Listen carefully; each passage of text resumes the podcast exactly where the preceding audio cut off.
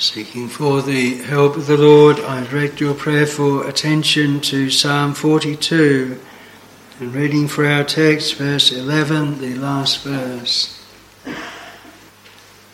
Psalm 42 and verse 11 Why art thou cast down, O my soul, and why art thou disquieted within me?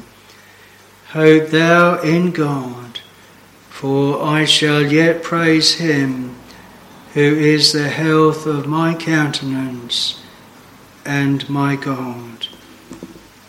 Psalm 42 and verse 11. And this evening I want to come straight to three points. Firstly, communion with our own soul. This is what the psalmist is doing here. And then, secondly, there are three reasons in this verse the psalmist gives as to why his hope should be in God. And then, lastly, the downcast resolve hope thou in God.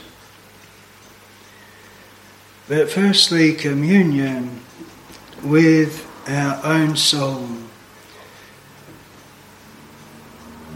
This comes in several other Psalms as well as this one, where the Lord's people, without having another person to speak to, they're speaking to themselves and going over those things that are happening in their lives. They're posing the questions, they're proposing answers, they are making those resolves, coming to conclusions and it shows the life of God in the soul when the thoughts are organized thoughts, they're ordered thoughts, and they're to do with the things of the soul. It's something that a uncalled, worldly, ungodly person cannot, will not have that which is going on with their soul.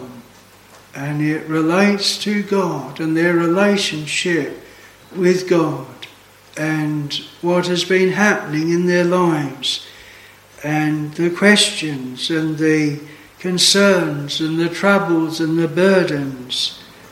Many times these things happen at night as we lie awake at night and go over things with none other but with ourselves. And then often that will join into prayer and be turned into prayer and with the Lord. But may we know something of what it is to have inward exercise. We read in Hebrews 12 about those that are chastened, and every one of God's children are chastened. Now, no chastening seem, for the present seemeth to be joyous but grievous, nevertheless afterward it yieldeth the peaceable fruit of righteousness to them that are exercised thereby. And so that is the exercise is like this communion that is going on in the soul. Many things, many questions, much of what is going on inwardly is a direct result of what we are passing through. Some of the Psalms, they tell us what the psalmist was passing through. Psalm 34 tells us that when David was so fearful for his life with Achish, the Philistines, and this poor man cried, the Lord, Lord heard him, delivered him out of all his troubles. We think of the confessions and breathings of Psalm 51. The Psalms, in many ways, reflect the inward life of God, of the people of God. We have in tied up with this, bound up with this, the question why comes some six times in this psalm, and then Psalm 43 as well. Many times we might ask why. Why is something happening? Why are we feeling as we are? Why is the Lord dealing with us as He is? And in the case here, the psalmist is asking himself why he is cast down. Why art thou cast down, O my soul? Why art thou disquieted within me? What does disquieted mean? It's a lack of lack of calmness. It's an anxiousness, a worry, no peace, uneasy, disquiet. Why art thou disquieted within me? And so we have these questions. Maybe you've come this evening and we have those questions and those things that go on, we can't resolve them, we can't answer them, but we have the questions. We might say in the context here, surely the psalmist did have the answers. He says in verse 9, uh, again, he's asking, Why Hast thou forgotten me? Uh, and why go I mourning because of the oppression of the enemy? And the enemy is saying, reproaching daily, Where is thy God? You might say, Is not that a reason enough to be cast down? Feeling the Lord has forgotten us, the enemy of our soul is oppressing us and they're saying, Where is thy God? Isn't that enough? Wouldn't we look upon that and say, That is why you're cast down. That is why you're disquieted. But often it's not those things that seem most obvious. And sometimes, like the psalmist here, we can't put a finger on it. We can't really realize what it is. You might have gone many months, many days in very much the same trials, but able to bear them, able to be lifted up above them, and then brought down low. We think, well, why? These are the things outwardly, but why is it at this particular time? But I don't feel able to, to cope with it, to bear it, to be lifted up above it. And so, though there may seem to be the answers, and we might feel in our life, well, there are answers, there are reasons, and yet there is still the question why, as to this particular time and in this particular way.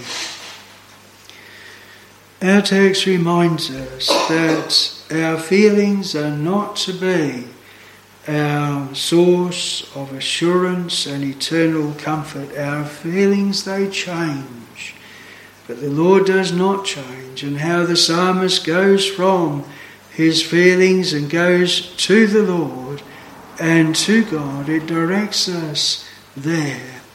True religion is a feeling religion. It does have a life of God within, but when we are down, it's not that then we are going to hell, and when we are in on the mountain top, then we are going to heaven. We read, They that have no changes fear not God. But with the people of God, they do have changes.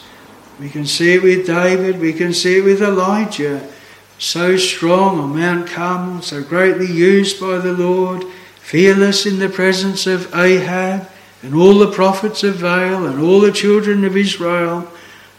And yet, suddenly, at the word of Jezebel, then he is running away and wishes that he might die.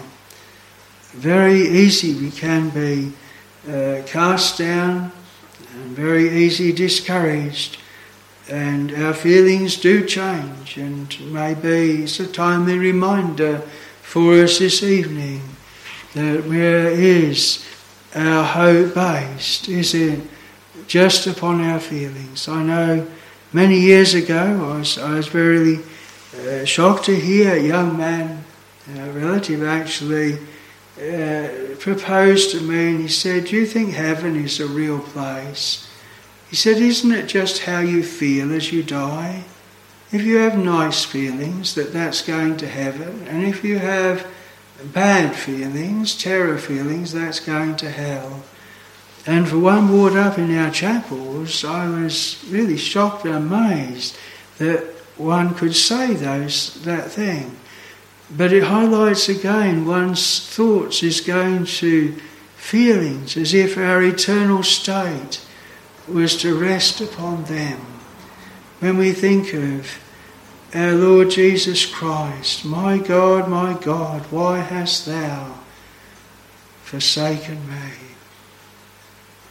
I believe the Lord knew, knew, He knew for whom He stood. He knew the sins that He was bearing, but He still has that same question as the psalmist here. And it's for us to really consider that. What was laid upon the Lord? Why did His Heavenly Father forsake Him? He had laid upon Him the iniquity of us all. Uh, we think of then the path of the uh, people of God and the need of a, a deeper anchor, a more sure word of comfort and a rest upon, and our hope in God Himself. So, firstly, then, there's the communion and the questioning and going on in the soul, the soul that is not dead but is alive. But secondly, there are three reasons set forth in this text that the psalmist gives why his hope should be in God. The first is his belief that he shall praise him in due time. He says, Why art thou cast down, O my soul? Why art thou disquieted within me? Hope thou in God, for I shall yet praise him. In verse 5, which is very, very similar, yet slightly worded differently, we have the reason why he should praise for I shall yet praise him for the help of his countenance. For when the Lord looks upon him, smiles upon him, sees him, he sees, his, he sees the countenance of the Lord as being that which lifts him up and is a reason for his praise and a reason for his joy. That is his reason why he can hope in God. He believes the time will come that the Lord will draw back the veil, will look through this cloud, and he will see his smile. He will see the end of the matter. What I do, thou knowest not now, but thou shalt know hereafter. And I believe the psalmist would have been basing this on other trials that he'd had. We know that all things work together for good to them that love God, to them that are the called according to his purpose. And we know also that the Lord has said, This people have I formed for myself, they shall show forth my praise. In the long view, of course, the Lord's people above brought to be with Him at last, to praise Him for ever and ever. But here below, they also have those times that are aiming for the praise of God. When the children of Israel were groaning under their burdens in Egypt, then the Lord was appearing for them even 80 years before they were brought out in raising up Moses, being with him those 40 years in Pharaoh's house, and then 40 years in the wilderness watching over the sheep. And then Moses was sent to them. And at first they gave thanks to God. They believed that God had appeared. He was beginning to work. He was uh, coming to deliver them, as he said, from that bondage. They weren't wrong to praise him then. But then when the burdens got greater, when Pharaoh would not let them go and made them serve with great rigour, then they were so shaped in their minds that even when Moses tried to reassure them and tell them of what the Lord was doing, they would not hear, they could not hear, they could not praise. And even then, when they came out of Egypt, they came to the Red Sea. The Red Sea in front, the Egyptians behind, the mountains either side, and they felt the Lord had brought them out into the wilderness to destroy them there.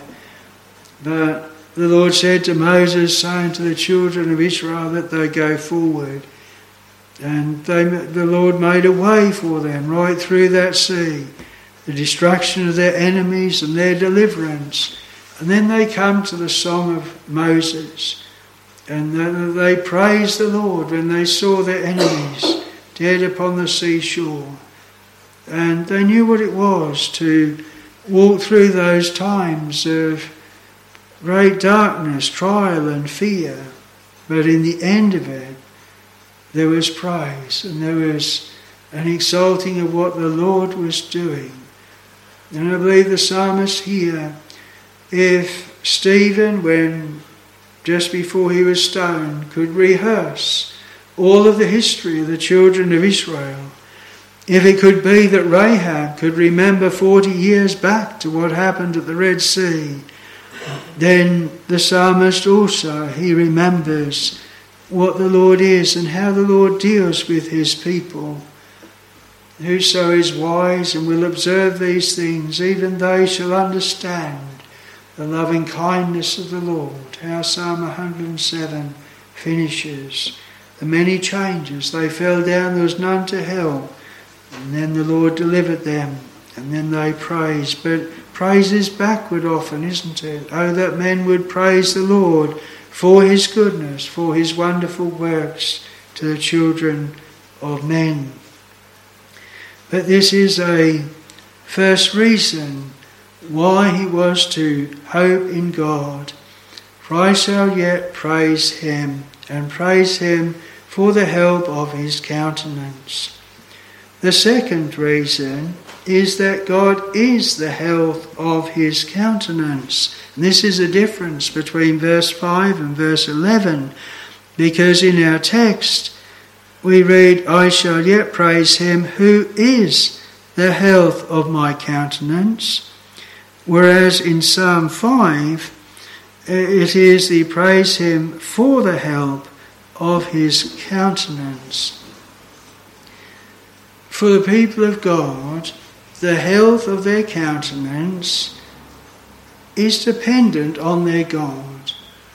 You might say, with a person naturally, the health of their countenance depends on whether they are well or whether they are ill. Uh, if they've got a disease or an illness, then you look at them and you say you, you, are looking poorly today, you're not looking very well.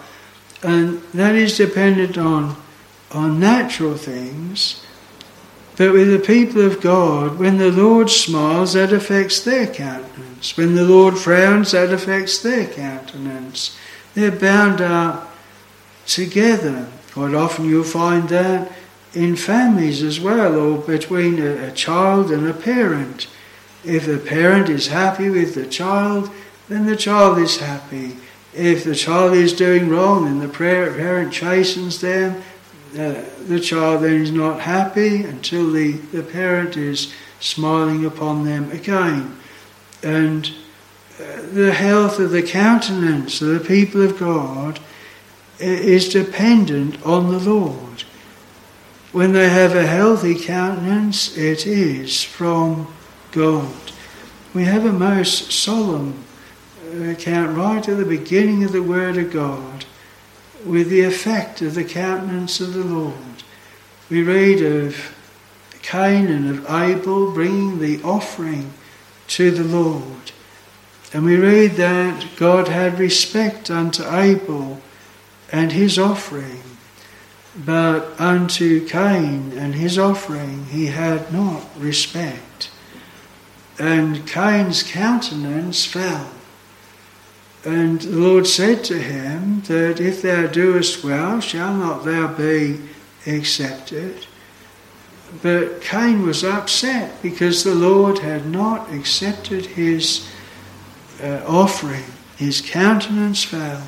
Rather than change what he was doing, rather than doing that which was pleasing to the Lord, bringing a blood offering, beautiful type of the coming sufferings and death of our Lord, he slew his brother.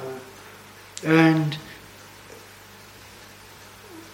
the countenance of the Lord, in a way, was reflected in those he was dealing with.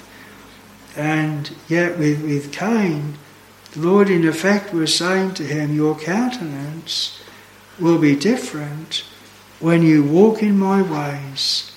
My countenance towards you will be as you walk in your ways and in my ways. And we find with the children of Israel how often the Lord hid his face from them how often he dealt with them in chastening.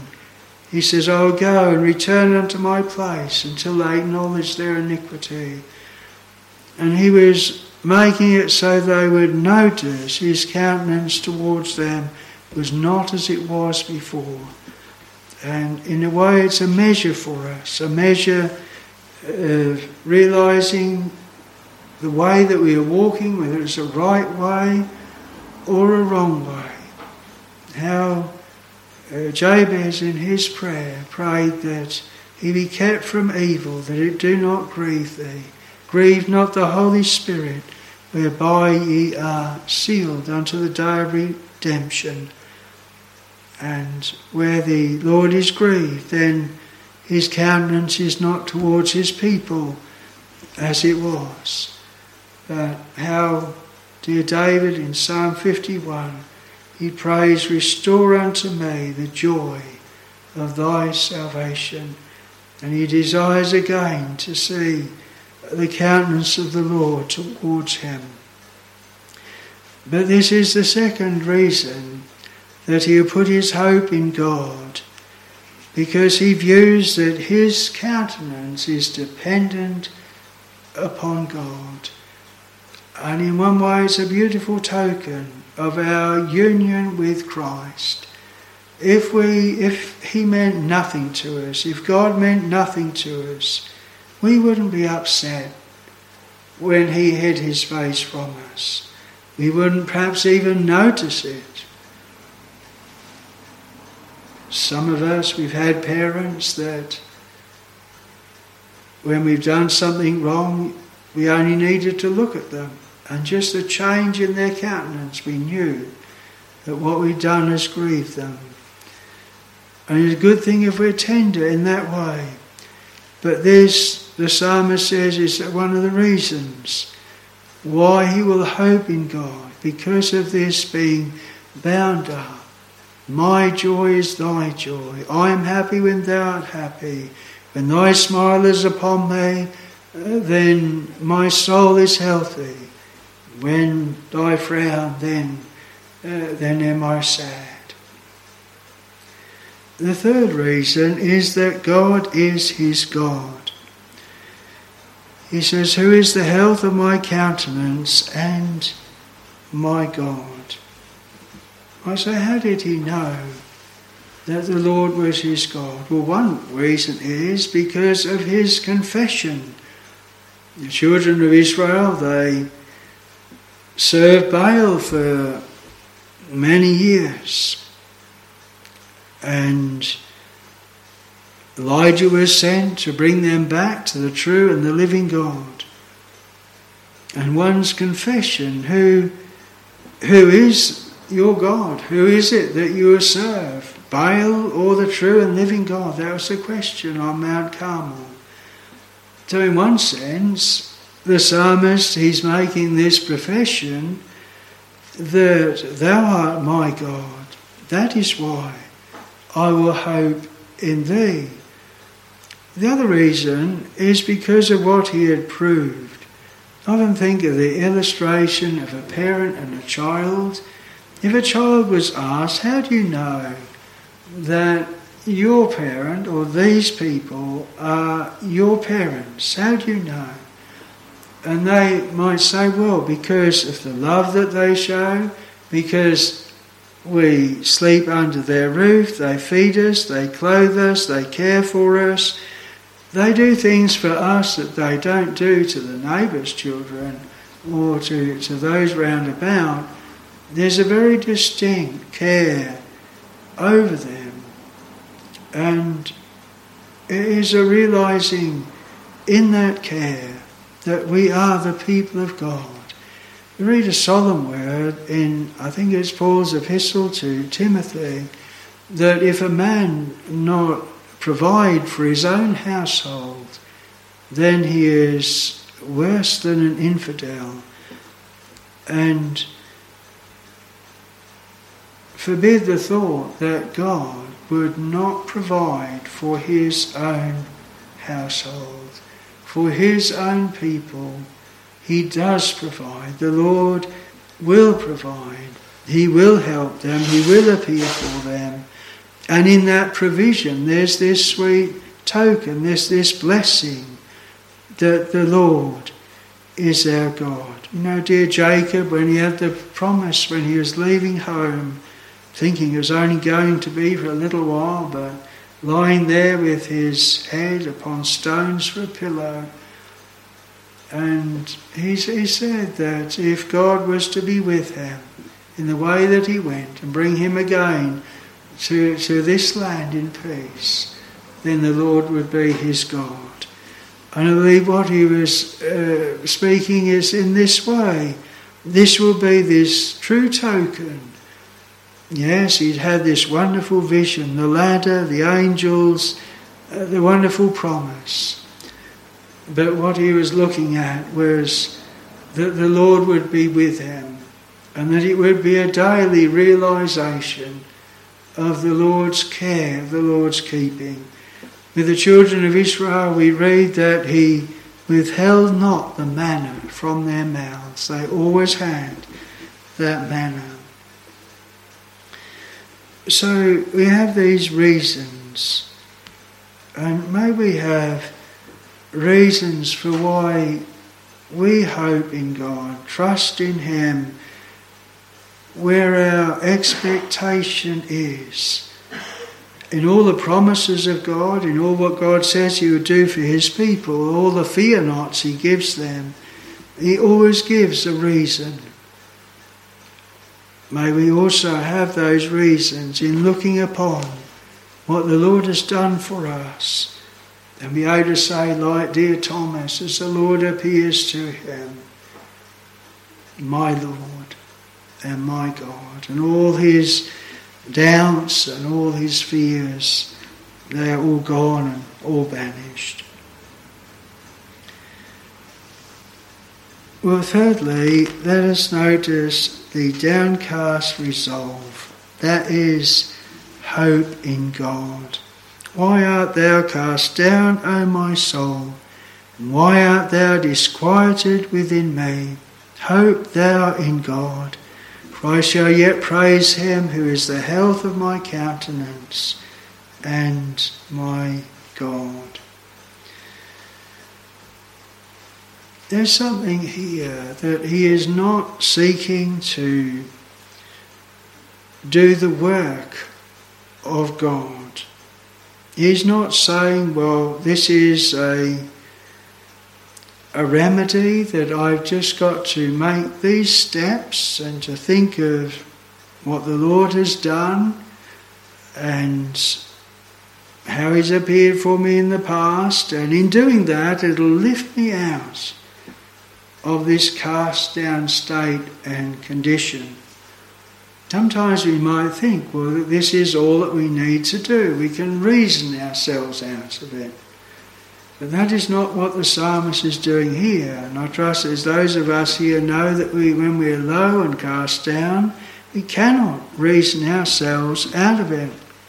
However much we might see a long catalogue of all the appearances of the Lord for us, all of His blessings, all of His favours, we don't doubt that He is, his, is our God. We don't doubt that He is the health of our countenance.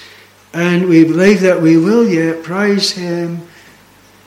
but we can't bring ourselves up out of that low pit and out of that downcast position. We read Psalm 40, Psalm of David, really a psalm that beautifully sets forth our Lord and Saviour, Jesus Christ. Certainly, uh, direct quotes to this psalm from the Hebrews. But we have a psalm beginning, I waited patiently for the Lord. You know, he is hoping in the Lord, and he inclined unto me and heard my cry. He brought me up also out of an horrible pit, out of the miry clay, and set my feet upon a rock, and established my goings. And he hath put a new song in my mouth, even praise unto our God. And he's ascribing it all to what the Lord is actually doing. This is not him doing it, he's not applying it, he's waiting for the Lord. There are many natural illustrations. Maybe there's something we need doing at home. Maybe it is something of a electrical uh, thing, and, and we, we haven't got the ability or skill to do it, but we have a friend that uh, is able to do it. We call them, and we expect them to come over and to do it. And that, that they will come and they will do it, and they will do what we couldn't do ourselves. How often the Lord brings His people into a place where they as in Psalm 107, fell down, there was none to help. Then they cry unto the Lord in their trouble. Brought to a place where there's a hoping in God that He will perform it.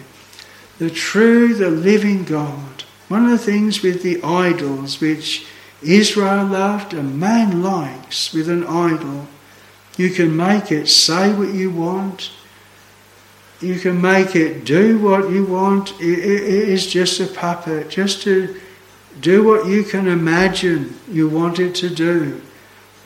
And is a servant to, to us. A man likes a God like that, that he can dictate to. But such a God can never help us, never appear for us, never answer our prayers, never never work the miracles of grace or miracles in providence and appear for us like the true and living God can. We think of what the Lord says in Ezekiel 36 for his people in all of their uh, corruptions, in all of their sins. He says, uh, I will sprinkle clean water upon you, ye shall be clean. From all your filthiness and from all your idols will I cleanse you. A new heart also will I give you, and a new spirit will I put within you. And I will take away this stony heart out of your flesh, and I will give you an heart of flesh. I will put my spirit within you, and cause you to walk in my statutes. And it's all what the Lord will do, what He will perform. Later on, we read, I will yet for this be inquired of by the house of Israel to do it for them. It is the same spirit as our text that Mary and Martha had when Lazarus was sick, and they, they sent to our Lord, He whom thou lovest is sick. And they left it with love to do what was necessary. They didn't say, do this or do that, come now and, and, and, and raise him and heal him. They left it all to love. It didn't turn out what they thought, but the Lord had praise in view, greater praise, greater wonder at the end of that. And it's that committing it unto the Lord with the thought He will perform and He will do it.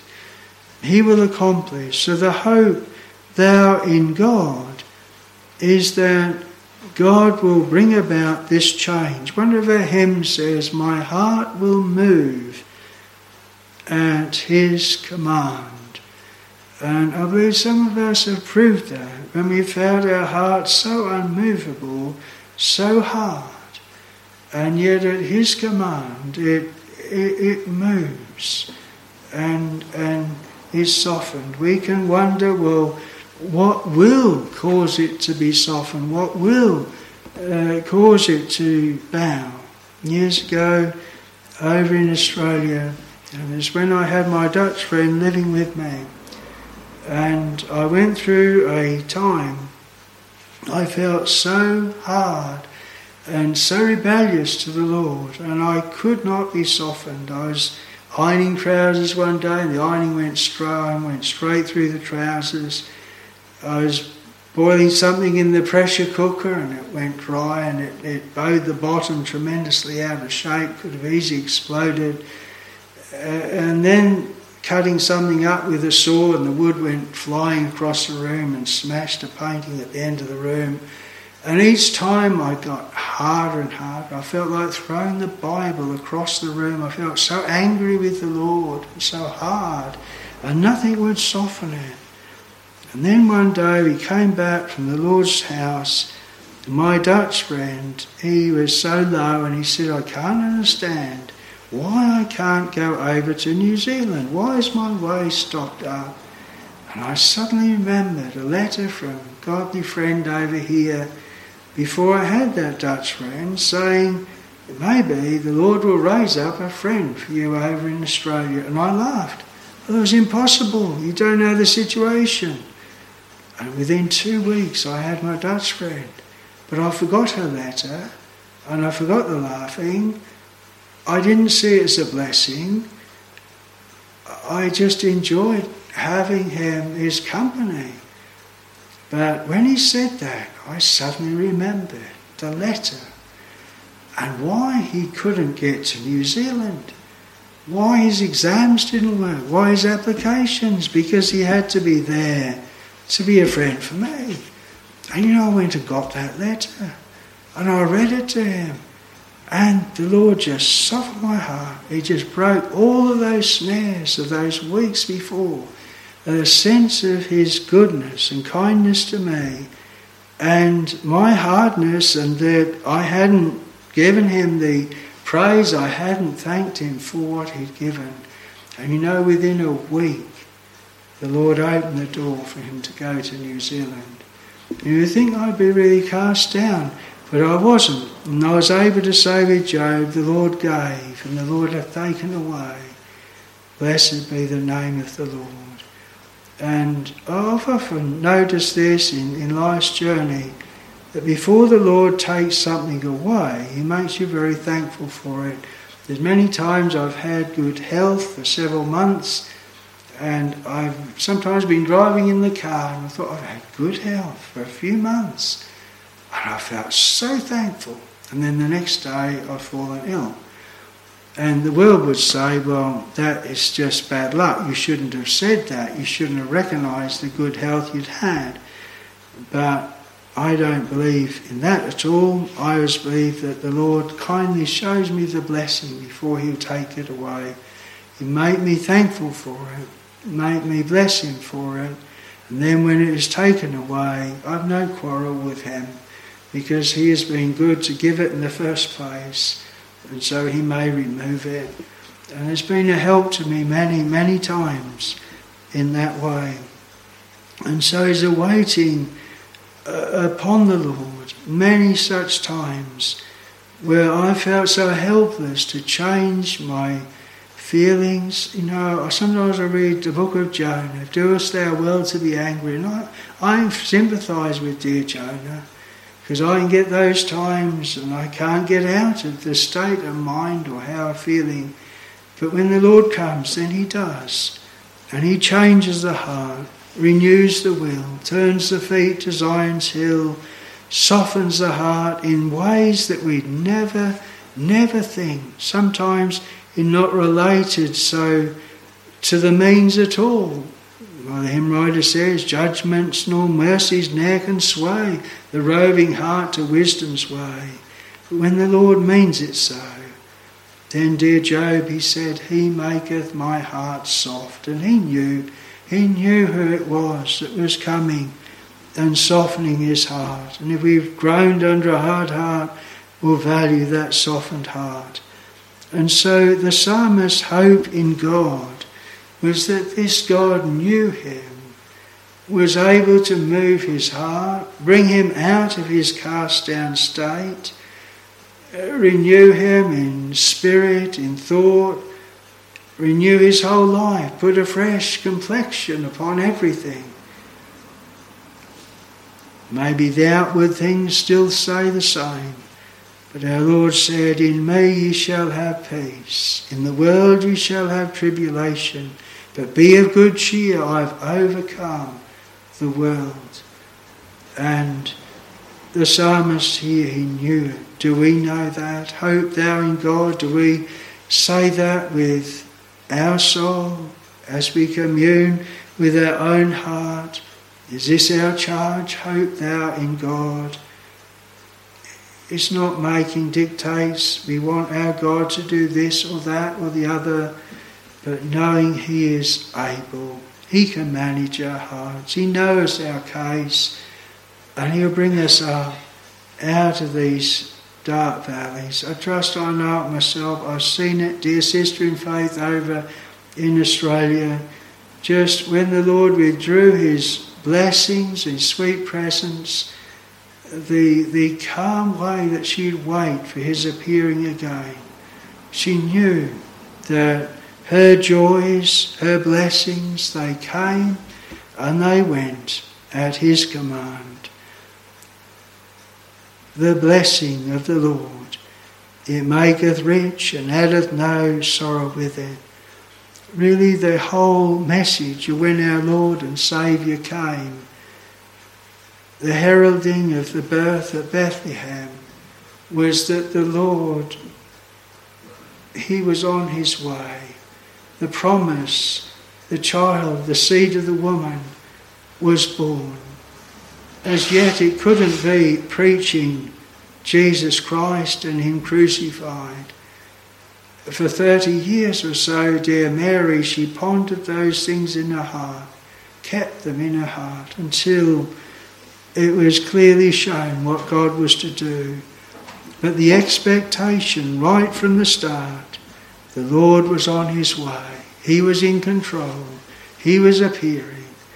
And this is the hope, and this is the expectation of the psalmist here, and it may be ours as well.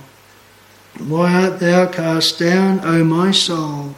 Why art thou disquieted within me? Hope thou in God, for I shall yet praise him, who is the health of my countenance and my God. Amen.